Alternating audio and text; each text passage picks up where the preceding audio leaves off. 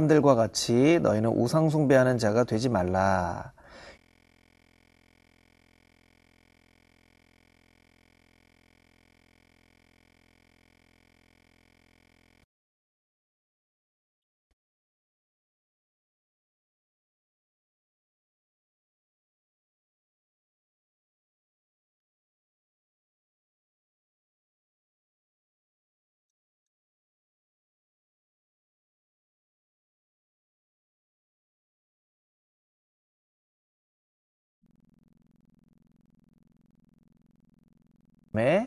하나님을 원망하다가 하나님께 벌을 받았던 이스라엘 백성들의 아, 이야기를 하고 있는 것이죠.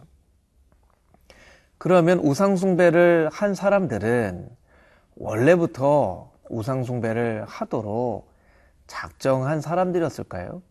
아니면 처음부터 하나님의 마음을 기쁘게 하지 않기로 마음먹었던 사람들일까요? 본문의 말씀은 그렇게 이야기하고 있지 않습니다.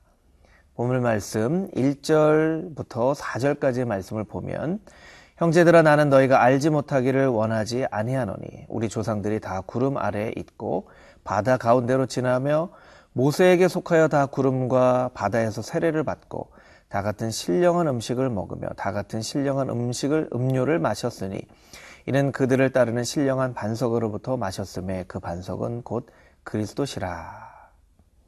그들이 다 구름 기둥의 인도함을 받았고 다 만나와 메추라기를 먹었고 반석에서 나오는 그 물을 마셨음에도 불구하고 어떤 이들은 우상숭배의 죄를 범하고 어떤 이들은 우상숭배의 죄로부터 자신을 거룩하게 지켰다라는 것입니다.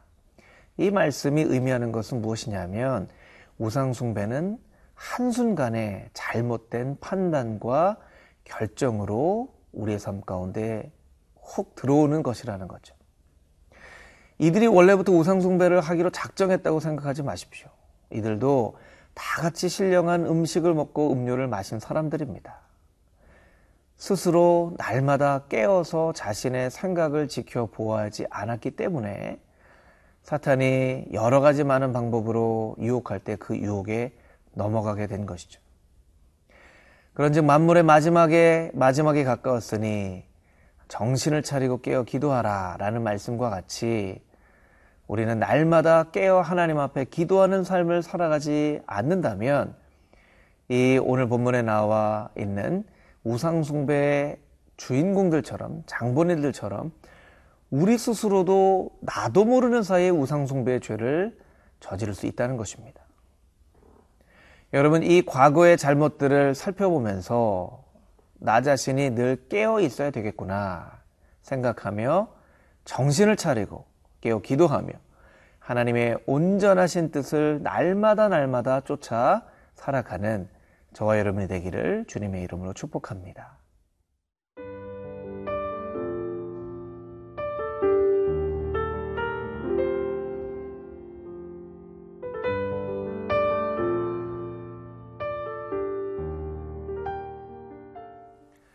우리가 어떤 시험을 만나게 될 때 이것이 우리가 원래부터 넘어가기 어려운 시험이 아닌가라는 생각을 하는 사람들이 있습니다.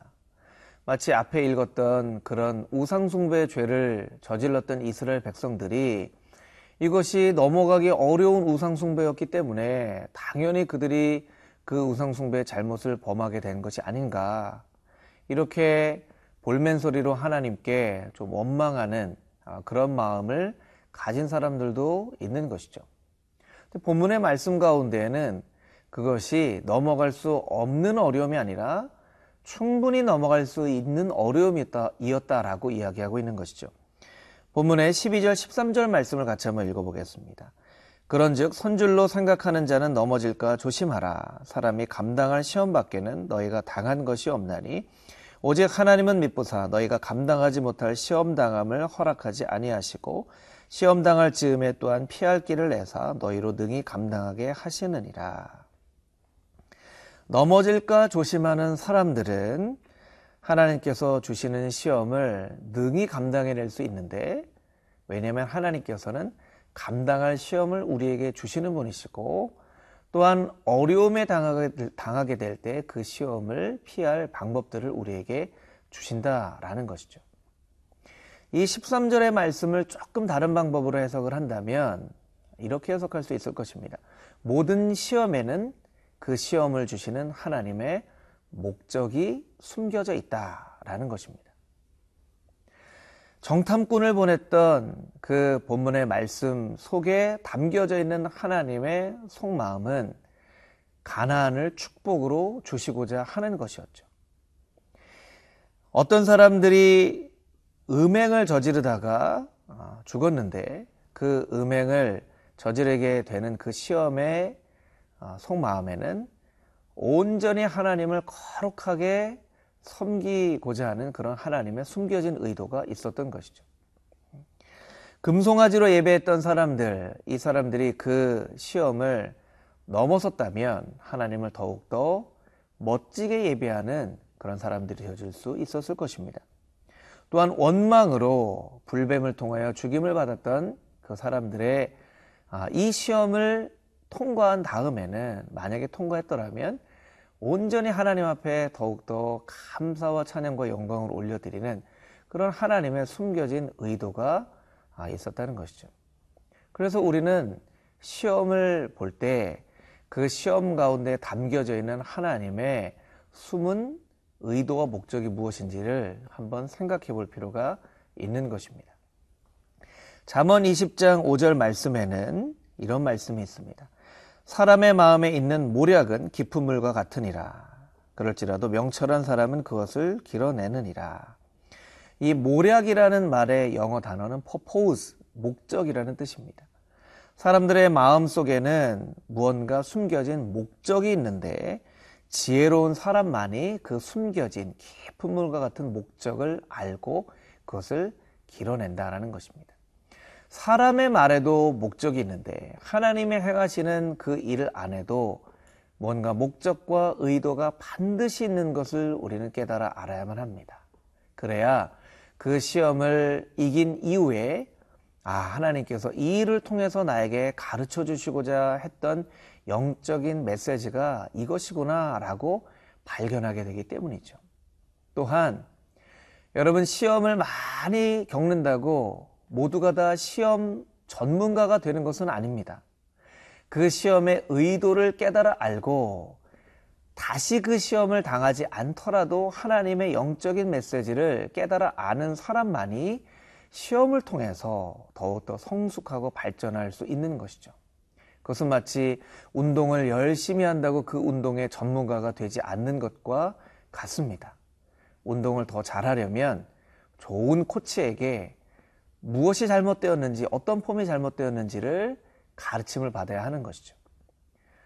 우리가 여러 가지 시험을 만나게 되지만 그 시험을 통하여 하나님의 숨은 목적과 의도를 깨달아 알고 우리의 영혼의 좋은 코치가 되시는 하나님께 하나님께서 의도하신 것들을 물어보며 이 모든 일들을 감당하게 된다면 우리가 한 가지 한 가지 시험을 겪을 때마다 우리는 영적인 성숙의 단계에 오르게 될 것입니다.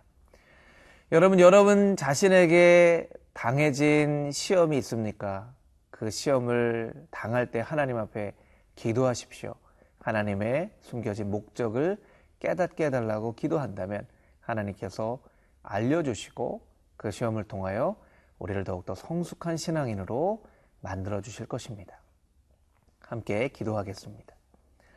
하나님, 우리가 과거를 통하여, 역사를 통하여 교훈을 얻는 것처럼 우리의 인생의 역사를 통하여서도 성경 말씀에 기록되어 있는 이스라엘 백성들의 역사를 통해서도 교훈을 얻게 하시고 깨닫게 하시고 그 어려움 가운데 숨겨져 있는 하나님의 의도와 목적을 깨달아 암으로 우리가 한 가지 시험을 겪을 때마다 더욱더 성숙한 신앙인으로 하나님의 마음을 깨달아 아는 자로 날마다 날마다 하나님 앞으로 한 걸음 한 걸음 더 가까이 나아갈 수 있는 하나님의 거룩한 백성들이 되게 하여 주시옵소서. 예수 그리스도의 거룩하신 이름으로 기도드렸사옵나이다. 아멘.